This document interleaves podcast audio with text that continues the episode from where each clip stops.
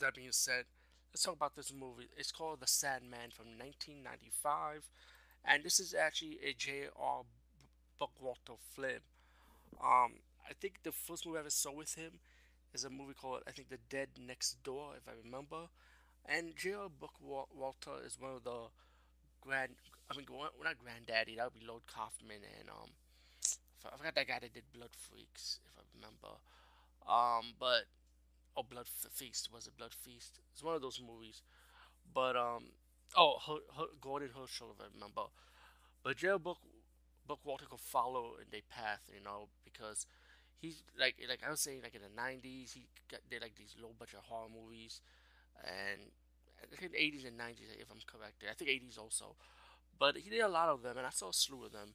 The Sandman, um, this one you have to be patient with. Not a lot of people is a fan of this movie, publicly wise, but publicly wise, who's into cult cinema and underground low budget movies like this, will understand what, what style this guy, what kind of style the movie is.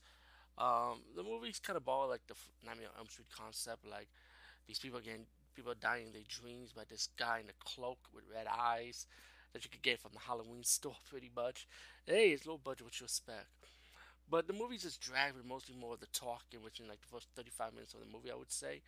But um, you know what? Personally, on a personal level, I like this movie because at least has more story to it. At least it's more acted. And the acting wasn't bad in this movie, man. I mean, I don't listen to the haters. I mean, that's my opinion.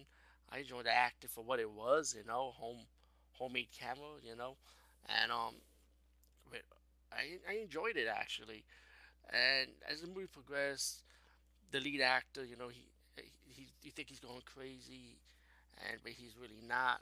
He's just seeing this creature trying to attack his woman, and this monster will attack people in their dreams. But what the people are dreaming is like black and white.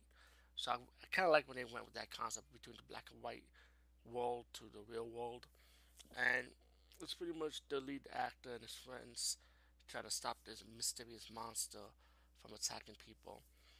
Um, I, I just thought it was enjoyable to watch, but it, it, does drag, so just be patient. But I found myself enjoying it, you know, with the acting and how, how they are. Um, it is, has it's horror, has comedy, you know, in their own way. Um, the Center from 1995, directed by Joe B- um, Bookwalter. Definitely check it out. There's a lot of horror movies with the Sandman title, so that's why I said it like that. Anyway, peace out. I'll see you later, guys. I guess.